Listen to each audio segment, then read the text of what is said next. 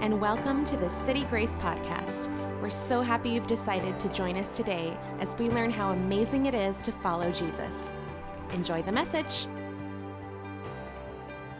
This week, uh, I'm, I'm excited to uh, kick off a, a, short series that we're going to be doing, three lessons we're going to be doing, talking about um, money and finances, uh, especially with a Christian perspective. And um, I, I, hope that this is a blessing to you. And uh, I've been looking forward to teaching these these lessons for a while now, and uh, just finally the time is here. I get to kind of introduce it to everybody and and talk about this. And uh, I, I'm I'm stuttering and stumbling and kind of stalling for time because I have a new iPhone. I'm going to talk about that actually. Yes, on the week that I decided to talk about money, I got a new iPhone. Um, and we'll debate the wisdom of that later. But uh, it keeps turning off on me when I'm not looking at the phone, which is just really annoying. And I don't know how to fix it, but we'll see maybe with this slide thing if it kind of stays up there. Um, but Taylor, be ready to kind of take this over if somehow this technology fails me. But we're, we're starting this series over the next few weeks, uh, this, this idea of money talks and, and our money talking to us. And if our money could talk to us, most of us we wonder kind of what the tone would be as it talks to us, right? No. you know what the tone would be if your money would talk to you. Can I hear an amen from anybody under conviction in the room? No, you don't wonder how your money would sound. Um, we just wonder how we could make our money be quiet if our money started talking to us, right? And, and why? Because if our money could talk, we're pretty sure that our money would have a very wise and mature perspective, and we feel kind of guilty because maybe we haven't always been so wise and mature when it comes to our money. So if our money could start talking to us, our responses might look a little bit something like this Yeah, I know. Or, yeah, I should have known, or no, I shouldn't have done that, or, or yes, I realize that's more shoes than two feet need. Can I hear an amen from any husbands in the room? We got one single guy. but keep that one on the down low there. Uh, no, uh, there's some wisdom from the husbands in the room there, staying quiet. Just you know, I'm not going to say anything. But the the fact is, when we look at kind of the statistics and the studies and the surveys that are done um, on American uh, finances, personal, you know, American personal finances or family finances, um, American savings, American spending, American debt, how most Americans, not most of us, but most of the other people that aren't here, you know, how most Americans handle money shows that something is wrong with our ideas and the way that we think about money and about ourselves. And Christians kind of have an idea about what the root cause of that is, but but when we think about what we should have done differently with the money that we have had that has passed through our fingers and gone on to be with somebody else, we knew that we would probably regret some of the things that we have done with our money. Can I hear an amen again? Yes, amen. We knew, we knew we would probably be embarrassed if somebody asked us how we paid for that, right? If somebody asked us how we financed that what the terms of the financing was, right? And, and everybody just says kind of how nice it looks. Nobody asks you how you're going to be paying for that, right? Uh, because, you know, nobody's asking you what actual price will you have paid for that thing once you're done paying all the interest. And the reason that we don't ask each other is not even because it's not polite, although it's not really polite to ask that. The reason we don't want to start those conversations is because when we finally buy something for ourselves, we don't want them asking us anything right? Let's just, you know, you handle your business, I'll handle my business. But we buy things like that anyway. We have credit cards anyway. And we know we shouldn't, right? You put a $20 shirt on a credit card and you end up paying $45 for it once it's all said and done. What is wrong with you? And what's wrong with me? Turn to somebody close to you and just ask them, What's wrong with you? Now, the interesting thing to me as a pastor isn't so much like what our money would say. What's interesting to me is kind of the parallel between what our money would say if our money could talk and what Jesus actually did say when Jesus did talk about money. And if you've been in church uh, for more than one uh, you know series or teaching on money, you probably know this thing right here, right? That Jesus said more about money than heaven There's roughly 35 parables, depending on how you count them, that Jesus gave and teachings and illustrations that he gave um, in, during his public career uh, that are recorded for us. And about 16 of them actually have to do with money and possessions. But here, you know, it, it's maybe not shocking to you if you've been around church for a while know that, that Jesus talked about money more than heaven. But here's something that did kind of surprise me. In Jesus' talking about money and all of the times that he talked about money, it's interesting to me that Jesus actually never asked anyone for money. He talked about money all the time, but he never asked anyone for money. Except when we see this one time where he asked somebody for a coin and he did kind of like a coin trick with it and then, you know, ta da, and then gave it back to him. And, and that's it. He gave it back as far as we can tell. So, what was his teaching about money really all about if he wasn't there to ask for money? What was he up to? And he was up to something and he was after something, but it turns out he wasn't after anybody's money. So, Jesus had something to teach us about money. And if our money could simply talk to us, we'd find it echoing what Jesus would say. And what might that message be that Jesus and money would tell us? And it's basically this if our money could talk to us, it might say, I can add meaning to your life, but I am not the meaning of life. I think our money would kind of remind us that it never leaves the funeral with the person that the funeral was held for. Money doesn't leave the funeral with that person. It always gets left to someone else unless someone decided to give that money away ahead of time. Money would remind us that it is a much better means than an end. And if you make money the end, you may end up alone. Money is a means to an end. So if we can learn to see money as the means to an end, it can actually work for us to make our lives more full of purpose and more meaningful. And now, look, this is a big deal.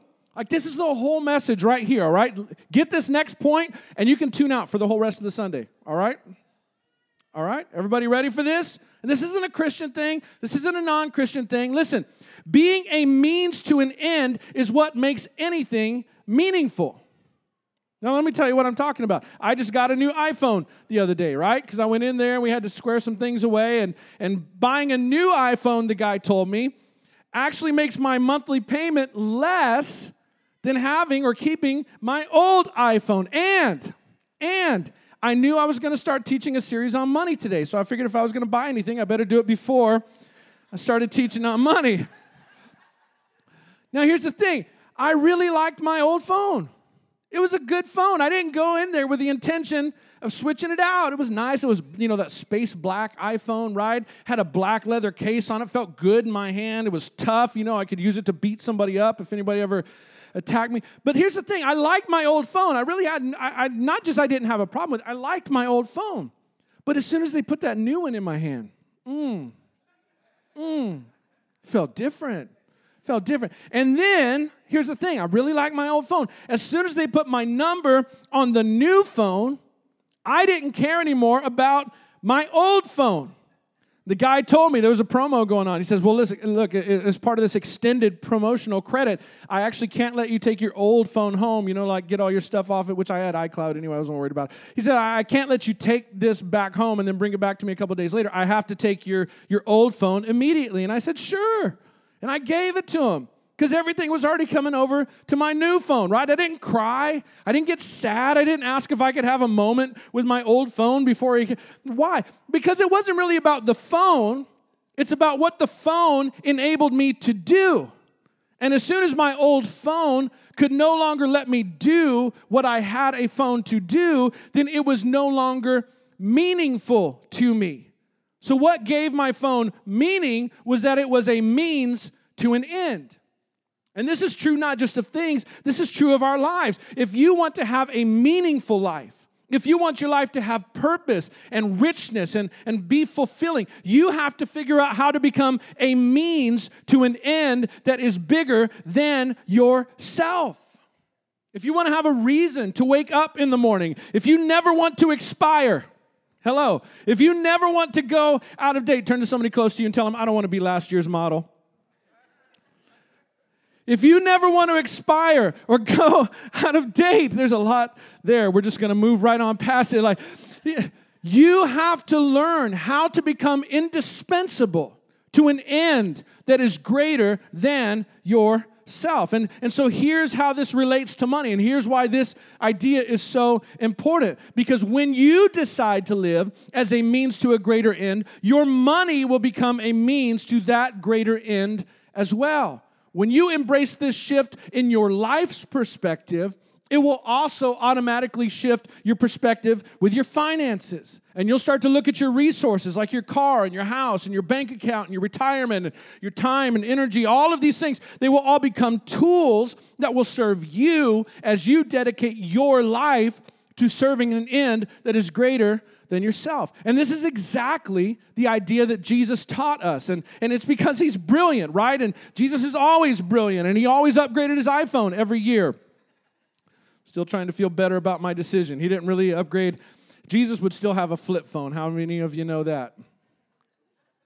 No, nobody's nobody's sure about that. Only Carl's sure that Jesus would still have a flip phone. But it, it's interesting, and one of the teachings of Jesus, and, and Luke tells us about this. Luke was actually a, a, doctor in the first century. He wasn't originally a follower of Jesus. He actually became a follower of Jesus, a believer in Jesus, after Jesus had had his public career and, and kind of left the scene. But Luke wanted to be sure about this greater end that he was believing in and, and giving his life to. And so he, he investigated all of the eyewitnesses. He went around and found the people that actually talked with Jesus and interacted with Jesus and had Jesus perform miracles and change their lives. And he collected all of these interviews and these eyewitness accounts and he put them into this, this neat and orderly document. And, and, and then he started sharing that with the early church and they loved it and they made copies of it and passed it all around. Eventually, Luke's documents kind of became collected with some other documents that were kind of reliably to have been known to, to be from the early followers, and that became what we call the New Testament. But Luke tells us one time when Jesus was talking about about money and, and jesus was actually using a parable which is kind of like a fictional story jesus would make up a story to illustrate a point that he wanted to teach his followers and so in luke chapter 16 we actually find Jesus giving us one of these parables, and it has to do with money and meaning and all of these things that we've kind of introduced so far. So in Luke chapter 16, verse 1, Jesus tells, tells his disciples, There was a rich man whose manager was accused of wasting his possessions. So this rich guy had so much wealth, so many resources that he actually had to hire a manager. But the manager wasn't very good at his job.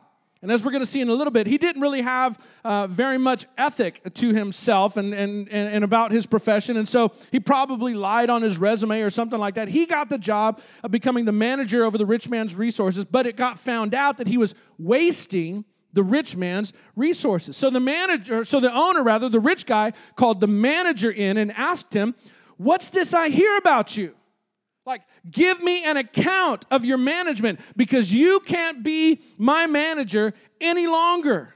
So you're going to have to give an account. You're going to have to send out those final emails telling people your last day is going to be Friday and all this kind of stuff. And I want you to bring me the big notebook and show me all the entries, show me what's out there, show me what's still being invested, what payments are still coming in, all of this kind of stuff. But you can't be my manager any longer. You're fired right? That's what he's telling him. You are fired. And so the manager says to himself, Well, what shall I do now? Everybody say now. Everybody say now. Everybody say it's about time. All right. What shall I do now? My master is taking away my job. I've been caught, right? I got caught. I'm not strong enough to dig, and I'm ashamed to beg. I'm used to driving a, a, keyboard and a mouse. I have a fluorescent tan. I sit in a cube, right? I can't go out and, and dig ditches or anything like that. And, and so, all this manager has, all that he has, is a tiny bit of time and a tiny bit of opportunity to set a course for his suddenly uncertain future. Now, I want you to catch this. What am I going to do now? Like in this crisis, everything was secure, now everything's unsecure and things are about to be really bad for me once I'm unemployed for sure come Friday. So, what am I going to do now? And in this limited time, with this limited amount of power still in my control, limited amount of resources still under my oversight, what am I going to do? What am I going to do? What am I going to do? And he thinks, and he thinks, and he thinks, and he schemes. And I love, I love what he does. He says, I know what I'm going to do. I know what I'll do so that when I lose my job here, people will welcome me into their houses. Now, notice this when he's no longer employed by the rich guy, he has figured out something to do so that he will have somewhere to go and someone to go to. So, what's he going to do that's going to enable this dishonest money manager who's just bungled everything and he's about to get fired? What is he going to do so that he will have somewhere to go and someone to go to? And Jesus is brilliant. He's a master storyteller. I love this. And this character right here, I love this guy. He's so sneaky and so crafty and so colorful. He just, I love what he does. So, he called in each one of his master's debtors, all the people that owe the rich guy money everyone that he's made a small business loan to, everyone that he's, you know, kind of get, charging them interest and he's getting richer off of their interest. He calls in each one of his master's debtors and he asks the first one, How much do you owe my master? And so the first guy's like, Well, man, I didn't expect you to call me in. I wasn't expecting this meeting. I don't really have everything, you know, ready to pay, right? Well, I actually owe your master 900 gallons of olive oil. And the manager told him, Take your bill and sit down. Everybody say it with me quickly. What am I going to do now? A limited time, limited window. Here, sit down quickly. Thanks for coming in so soon, Larry. I know you weren't expecting to be here today. Ah, I thought I still had time to pay. I don't have it all together. Sit down quickly quickly before anyone comes. Sit down quickly because I only have limited time and limited opportunity. And I have to use my limited time and my limited opportunity to make sure I have somewhere to go and someone to go to. So sit down quickly. And you know that 900 gallons that you owe? Take your bill, sit down quickly, and make it 450. He's about to get laid off on Friday. And he just gave this guy 50% off what he owed the rich man. And Larry, the olive oil guy, his name wasn't Larry, I just made that up. He, he looks and said, Wow, really? Okay, well, I, I don't have the whole 900, but yeah, I can pay you the 450, right? I can take on that new debt and you're giving me half off and 50% discount. Wow. And you know that the olive oil guy looked at him and said, Man, this is so generous of you. This is so kind of you. Listen, if you ever need anything from me, to which the dishonest manager said, Oh, well, you're so kind. You know, let me make sure that I have your number in my new iPhone. And then, you know, he kind of goes on and, and, and then he asks the second guy that owes the rich man money, How much do you owe? And the guy says, Well, I owe him a thousand bushels of wheat. He replied, He told him, Take your bill and make it 800. To which the bushel guy probably said, Wow, 20% off what I owe for nothing, for no reason. The manager's like, Well, you, we just like you. We just like you. We've always been in business with you. You're a good guy. The bushel guy is probably like, Wow, listen, this is so kind. This is going to be a huge boost to my profits this season. Listen, if you ever need anything, to which the money manager probably said, Well, thank you. You're so kind. I might be calling you sooner than you think. And the poor people in the audience, what are they thinking about this? They love this guy, right? Because, man, he's getting over on the rich man. The rich people in the audience, they're thinking this guy's a crook, he's a thief. And the whole audience is leaning into Jesus' story. They're engaged, just like you're leaning into Jesus' story because he's brilliant. And Jesus tells us that the manager did this with all of the debtors to the rich man. Over and over and over again, he settled these accounts for hugely discounted payments. And then Jesus kind of turns the story, turns the corner in the story. But the master, and everybody's thinking what we were thinking, right? Uh oh, here comes the big blow up. He's to get called in the office. He's to get let go early. The security guard's to come in and usher him and escort him from the building. Here comes the shaming and the yelling and the arresting and the convicting. This guy is toast. But Jesus is always putting a twist in the story, isn't he? He's always twisting things around. And he gets us all to pay attention. He gets us all to lean in and really think about what's going on. Because in every parable that Jesus gives, there's always someone that represents God, and there's someone in the story that represents the people in the audience. There's always someone that represents God, and there's someone in the story that represents you and represents me, right? And we assume that the money manager is going to get into big trouble. But when the rich guy finds out what the manager has done, look what Jesus does with the story. The master commended the dishonest manager. He pats him on the back, he smiles at him. He laughs with him. He gives him a high five. He calls his other rich guy friend on his new iPhone and he says, Look, you won't believe what this dishonest manager has done. He's brilliant. I can't believe it. And he commends the dishonest And we're confused, right? Like, why would the rich guy appreciate this? What was it about the dishonest manager's actions that made the rich man react like this? Why would he commend him? Because he had acted shrewdly. Because he was in a pickle and he sat down and he thought through everything that was happening. He didn't just live in the present. He didn't just stay in the present and, and, and, consider himself a victim of his present circumstances, but rather he began to plan and he took the future into account and planned where he would go and who he would go to.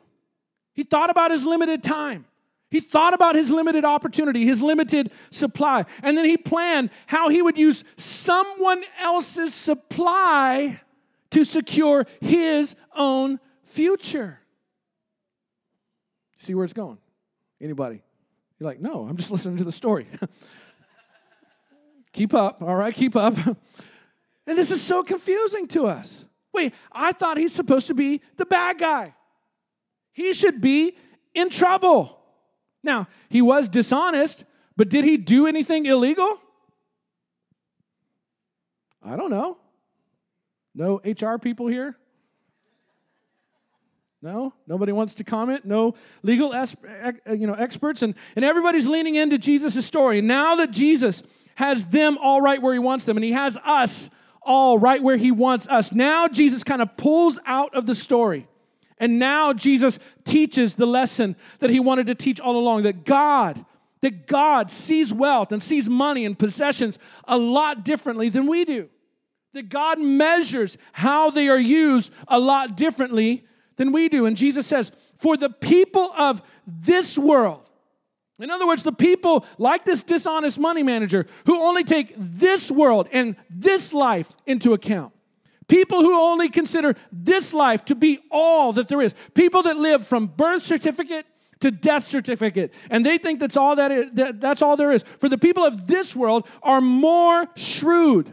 They're more thoughtful at times, more planning oriented at times, more considerate of how to leverage limited time and limited opportunities in dealing with their own kind than are the people of the light the people of the light. And then if you follow the teachings of Jesus, you kind of know what's going on. That he was the one that was the light of the world, come into the darkness of the world, calling people to follow him, to bring light to the rest of the people, the rest of the world that is in darkness. That's what we say as the church, right? We are a light in the darkness. We are to bring the light into the dark world. And Jesus is saying, the people of this world, that don't even have that eternal perspective, that don't even have that God given purpose over their existence or over their days or over their actions or over their thoughts. The people of this world, they think about these things a lot better than sometimes do the people of light. In other words, the kingdom that God was bringing into the world, the people of the Son who would come and bring light into the darkness. People who should have known that this life is not the end, this life is merely a means to a much greater end.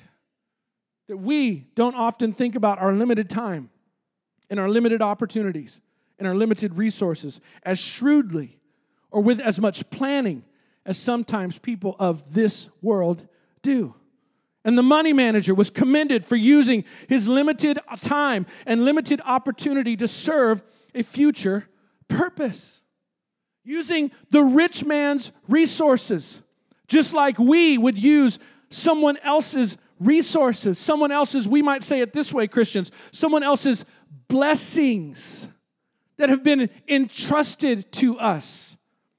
We don't use it as wisely as the people of this world. So, where is our planning as people of light? Where is your scheming? Where is your thinking of how you can maximize your impact and magnify your limited abilities? How can we take what we have within the confines of this life and see it all within a bigger picture of what God is trying to do in our world and sit down and think through and plan and plan and figure out how to get the most future impact out of what we have control over now in this little bit of time with this little bit of opportunity. And then Jesus leans in and he does something that he doesn't do very often in his teaching. He gives us this command, this imperative to anyone who wants to, to, to be a, a, person of light, to anyone who wants to be one of his followers or live within a bigger story than, their, than, than themselves. And, and Jesus says, Listen, to all of my followers, look, we're not in the parable anymore. This is what I want you to do based on what you have just, just heard. So I tell you to use worldly wealth. Everybody say, use it. Everybody say it again. Use it. Use worldly wealth to gain friends for yourself so that when it is gone, you'll be welcomed into eternal dwellings. Use it, which means it's not the end, it's just a tool. It's not the end, it's just a means to a greater end. Use worldly wealth. Well, what other kind of wealth is there? Well, that's a whole nother conversation, right? Because when it is gone, well, what do you mean when it is gone? Really, it's more like when we are gone, right? So that when we are gone, you can enter into eternal dwellings. And I'm not going to dive all the way into this idea of eternal dwellings today, but Jesus is telling us there is a calculation with God, something that's supernatural, something beyond human understanding, that the way that God calculates interest and return on investment, it's a whole different set of math equations than what we use. That with God, there is a way to use temporary blessings to create eternal returns. That with God, there was a way to use this world's resources to create for ourselves a future world blessing. And what Jesus is illustrating with this parable is what we have said from the beginning that money is a means to a greater end. Money is a path, it's a tool, it's a vehicle to a greater end. It's not the end, but it's worth taking it and thinking about it and planning and calculating how it can be used to produce an end beyond this life's end. Now, here's the thing about this if Jesus is right, and I'm a pastor, so I better say that I think Jesus is right. If Jesus is right, then I think it's way more than just a percentage of what we have that we should see as being potential for eternal investment. Think about that with me. If what we have and everything that we have been blessed with and everything that has been given to us, if all of it is not the end itself, but all of it rather is a means to a greater end than itself, then I don't think we'd be smart to just consider a percentage of what we have to be worthy of investing for an eternal return. It's everything that we have. All of it has the potential to create eternal or to create returns in the life beyond in this life. In other words, let me say it this way if this doesn't confuse you, I don't know what will. Using everything I have as a means to a greater end means that I will find greater meaning before I meet my end. Think about it. If using everything I have as a means to a greater end, then it means I will find greater meaning before I meet my end. And here's the thing some of us have found this to be true, right? When you give your life, when you dedicate your time, when you dedicate your energy, and yes, when you dedicate your finances to something that is greater than yourself, you found meaning. You found purpose. You found reason for going to church and being part of a church beyond kind of just like keeping some random rules so you can get into the good place after you die. Hello, enough of us in this room have experienced this to know that it's true. That you're reaping benefits beyond what you have invested in the kingdom of God. Your kids are enjoying the result of your investment. Think about it. Hurting people are feeling the benefit and the joy of this church's previous investment. Can I hear an amen from somebody? Lost people are being found. Hurting people are being healed. All of that is happening. We just had baptism Sunday just a couple of weeks ago. That was amazing. Can I hear an amen from somebody? It was incredible. Why are these things happening? How is it that we're able to encounter these stories and celebrate these stories and see these stories become part of who we are and join our other stories? It's because some of us here have found this to be true, that we've gone all in.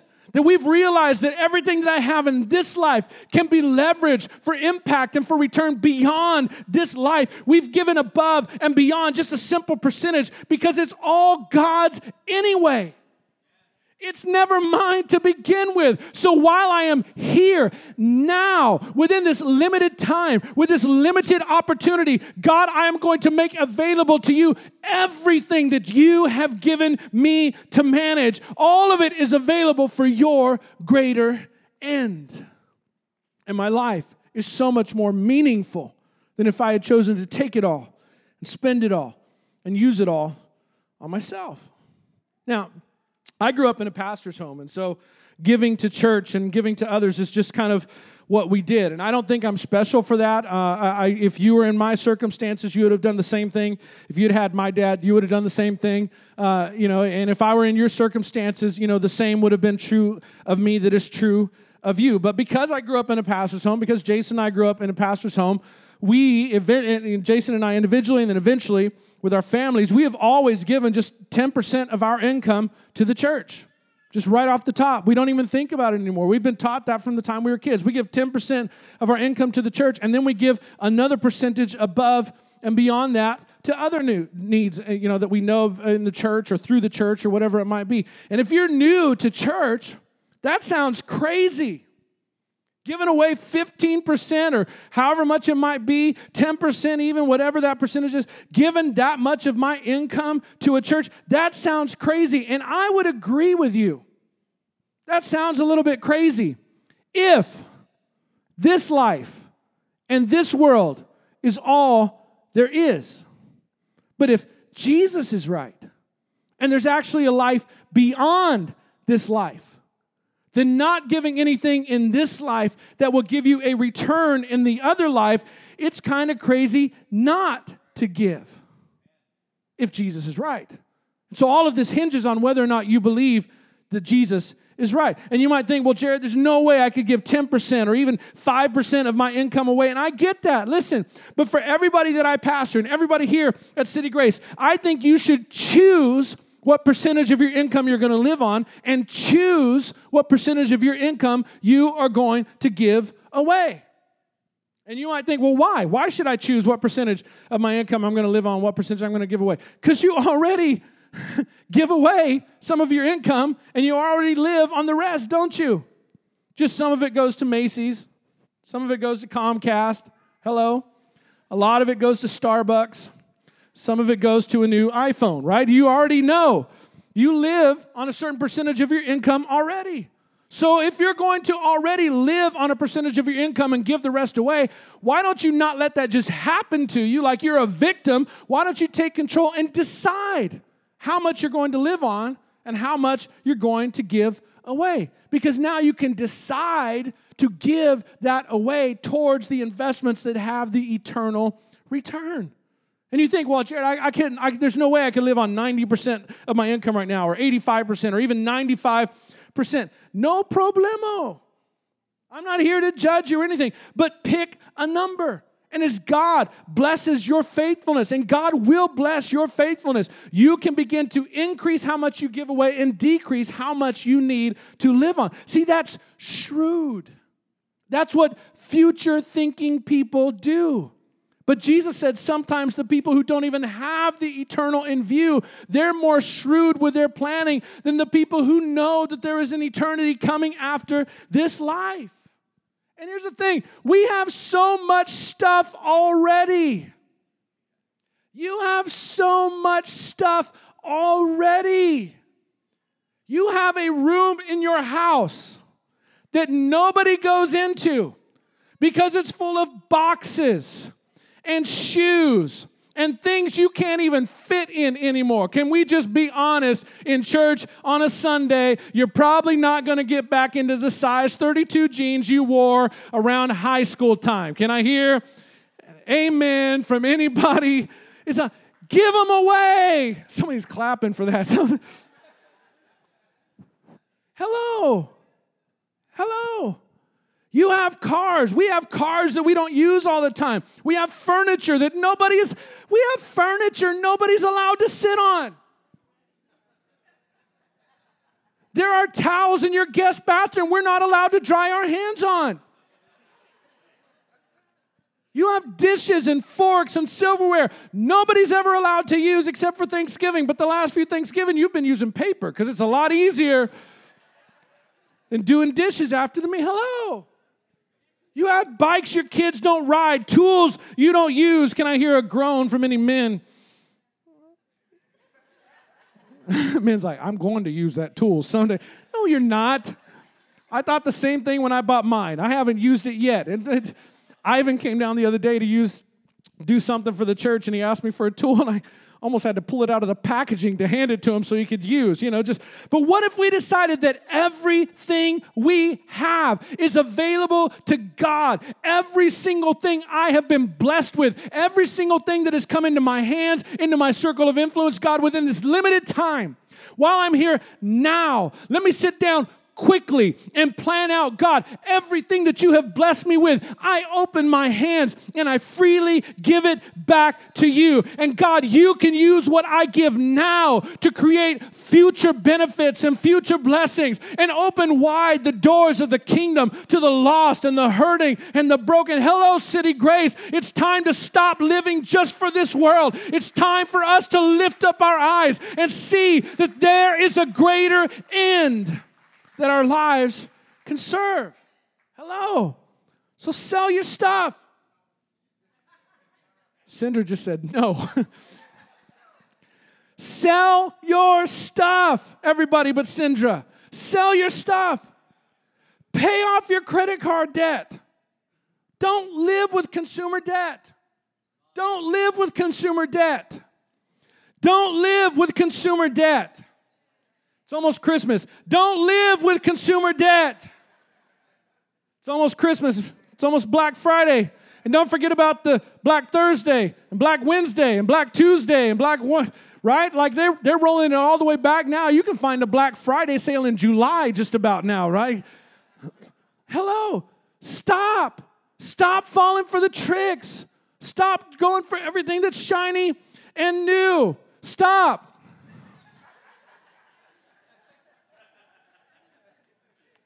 I knew. I'm so dumb to buy it. Friday before I preach this. Stop, Jared. Somebody say, Stop it, Jared. I needed you guys on Friday. I really needed you. Stop. Start selling your stuff. Pay off all of your debt. What if we could live on a smaller percentage of our income and invest more into that future thing? What could happen through us? Hello, what could happen around us if we decided to use all of our limited time and all of our limited opportunity to open up everything that He has blessed us with to make an eternal difference? Now, here's the thing there's probably not a person in this room that doesn't want to be that generous kind of person, right? How many of you with me? Like you wish, like we're ready, we wish we could break ground on a new children's hospital tomorrow. Come on, anybody? Anybody with there's like seven of us. It's gonna take a lot more than seven of us. Anybody ready to break ground on a new children's hospital tomorrow? Don't worry, I'm not taking an offering. Just dream. Y'all won't even dream. You're scared to dream because you think it's gonna. No, he's gonna ask for money. I know he's about to ask for money. I'm not gonna ask you for money. All of us in this room wish we could be that kind of person. It sounds so incredible right now. Sounds so beautiful because the words of Jesus are on the screen and they're big and there's yellow and white. And, oh, everybody's here. But next month's Christmas. This is a horrible time to preach about money. Jared, hello.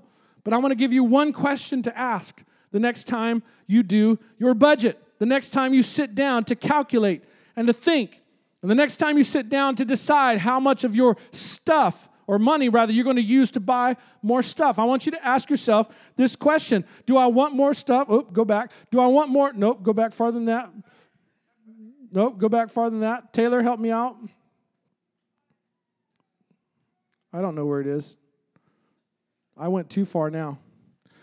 Okay, this is what I want you to ask yourself Do I want more stuff or do I want more stories? Do you want more stuff Or do you want more stories? When your life's already done, when you're in the final moments of your life, the final years, and the kids are grown and moved on, nobody's going to care about your stuff. But people will sit around and tell stories about you. In particular, people that you have helped and blessed, and those that have given to City Grace in the past. Listen, those that are giving now, you are part of making all of this change happen. All of this. If you were here and you made the Fairview Shoe Project happen, where we went into Fairview Elementary and gave a new pair of shoes to all of those kids, if you were here to feed the first responders during the big fires, those that who you're giving enables us to support families that are in need, buying groceries for families who are in need, giving that allows us to promote and host things like Baptism Sunday. Let me tell you, if you gave to all of that, all of it is part of your story now. All of it is part of your legacy now. And I want to remind us we have no idea what we would have done with the money that we gave to God. But we know this we don't miss it, do we? You're fine. I'm fine without it. But for the rest of your life, Baptism Sunday is part of your legacy. You made that happen. This church and all of its ministries, it's because of you. It's because of your generosity. It's because of your open handed living. It's because you have realized that God, while I am here now with limited time and very limited opportunity, God, I give all of it I give all of it back to you, and you can use it all to an end that is greater than myself. And I'm telling you, I'm telling you, as someone that is given, and I know I say this for everybody else that is given, I would not trade anything that I have ever given to God to gain something different than the stories that we have gained here in the City Grace family, the faces and the people that are now showing up each and every week. I don't regret giving one dollar to God. I do it again. I'm still doing it. Hello. It's worth it because all of it serves an end that is so much bigger than me, so much greater than me, that's going to last last longer than me, that is going to have eternal impact. God, I give it all back to you. But here's the thing you're going to have to budget because you still got to buy groceries, you still got to buy shoes. You still got to buy clothes, right? I'm not saying that you give up your responsibilities. That's not God honoring. Hello. But I think you should factor that question into your decision making. And that was Jesus' point that money can add meaning to your life when you use it as a means to an end that is bigger than you. And he goes on and he says, Let me tell you, we said that one. Let me see, there he goes. We said that one. There we go. Here we go. We're caught back up. Everybody say yes. Jesus said, Who, Whoever can be trusted with very little can also be trusted with, with much. And whoever is dishonest with very little will also be dishonest with much. So if you have not been trustworthy in handling worldly wealth, who? Who's going to trust you with true riches? And Jesus is saying, money is not the end. There is something truer, there is something greater, there is something bigger than money. And if you've been given a, a little and done a good job, you could probably handle more. But if you've been dishonest with just a little, why would you think that you'd be better or less dishonest if you had more? Which means, in Jesus' eyes, in the kingdom perspective that Jesus was trying to teach us, it means that money isn't just a tool, but that money is also a test. It's a test given by God to show us whose kingdom we're more devoted to the kingdom of this world, to temporary kingdoms, your kingdom, your family's kingdom, those that live life that is bookended by birth certificates or death certificates, or the kingdom of the one who has showed us life beyond this life. And Jesus goes on and he says, And if you have not been trustworthy with someone else's property, who will give you property of your own? And we're thinking, wait, Jesus, what do you mean someone else's property? This is my property. I earned this. I made this. I bought this. I paid for this. It's mine. It's yours, right? Yeah, there's a catch to that question, right? It's yours, right? At least until you're not here anymore. And then suddenly, it's not yours. And suddenly, I, th- I think we can start to catch the echo of what our money would say to us and, and what Jesus did say to us. The money would tell us that I'll still be here when you're gone. And if you only hold on to something for a little while, And then there comes a point in time when you can no longer hold on to that thing, you only hold it temporarily, then it's not really yours. And money would say to us that the moment you think you own me, I own you. Because we don't really own what we have, we're simply managers of what we have been blessed with. We don't really own everything that has been given to us. We are simply stewards of the blessings and the graces of a good, good God who wants us to use it to serve an end that is greater than ourselves. The musicians could come on up. We're managers, we're not owners. We are managers, we're not owners. Which brings up a really good question Who are you managing it for? You know that you're going to have to give it away. Hello. You know that eventually it's going to pass through your fingers and you won't hold on to it anymore. And if you don't have a worldview, or maybe you think we all come from cosmic accidents, I don't, I don't have a good answer for you. But Jesus endorsed a different idea that in the beginning, God created the heavens and the earth. That God made male and female in his image, and we were put on this earth as rulers and stewards and managers of God's creation. That we were put here to be in charge over all of this creation with the capacity for love and goodness and, and generosity and wisdom. We were created to use that love and goodness and generosity and wisdom to reflect our Heavenly Father out over this creation. And if that's your understanding, if that's your faith, if that's what you really, really believe, then suddenly everything that Jesus says about money, finances, and resources, everything starts to make a whole lot of sense. And it would be perfectly echoed in the words that our money would say to us if our money could talk that I am a means, I'm not an end. Our money would tell us I'm a tool and I'm a test to see whose kingdom you're really serving. And our money would tell us I can add meaning to your life, but I am not the meaning of life. I can add meaning to your life, but I'm not the meaning of life. So, what do we do with all this? How do we go forward? What's the application and the practice? And that's where we're going to pick back up next week. But for those of us that are Jesus followers, and some of us here, you're not sure yet, and I get that, that's okay. I hope you can see the wisdom in what Jesus is saying. I hope you can see the wisdom in what he's trying to teach us that we, re- we really don't own it at all. We're just managers of it. But for those of us that are convinced that there's more to this life than this life, for those of us that want to be that person that, that does more, that gives more, that is more, that impacts more. But for whatever reason, you know, it sounds good when you're in church. Sounds good when they're playing the slow music at altar call. Hello. We all want to give more right now, don't we? If I showed you a picture of a puppy right now, you guys would write just thousands of dollars in offering checks.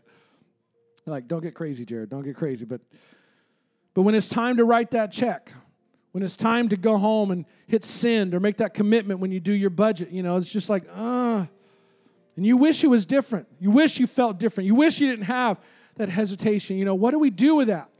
Where do we start? And I, I think maybe where we would start and where Jesus is telling us to start is it's not with an amount of money, it's not with a percentage. We're not talking about that today.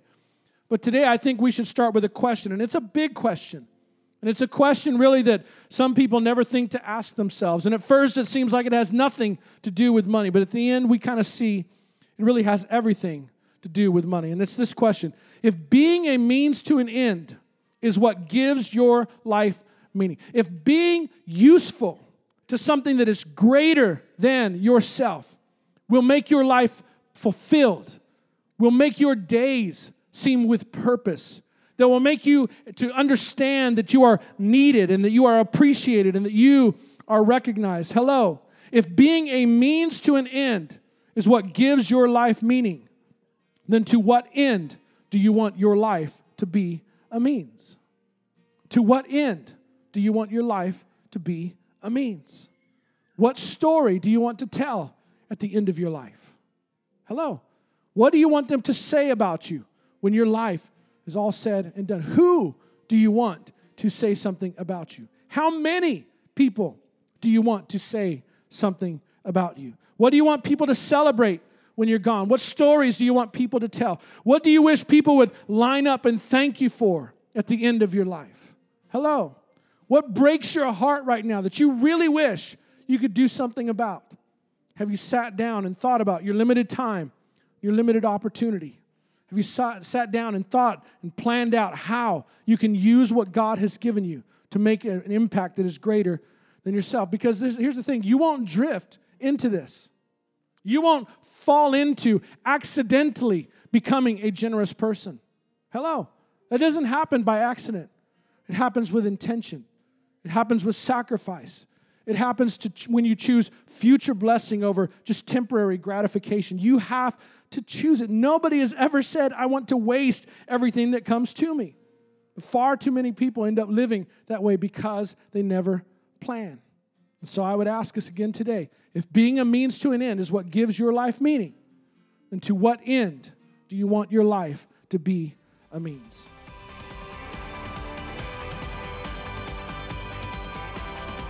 For more information about City Grace, you can find us online at citygrace.church. We'll see you next week.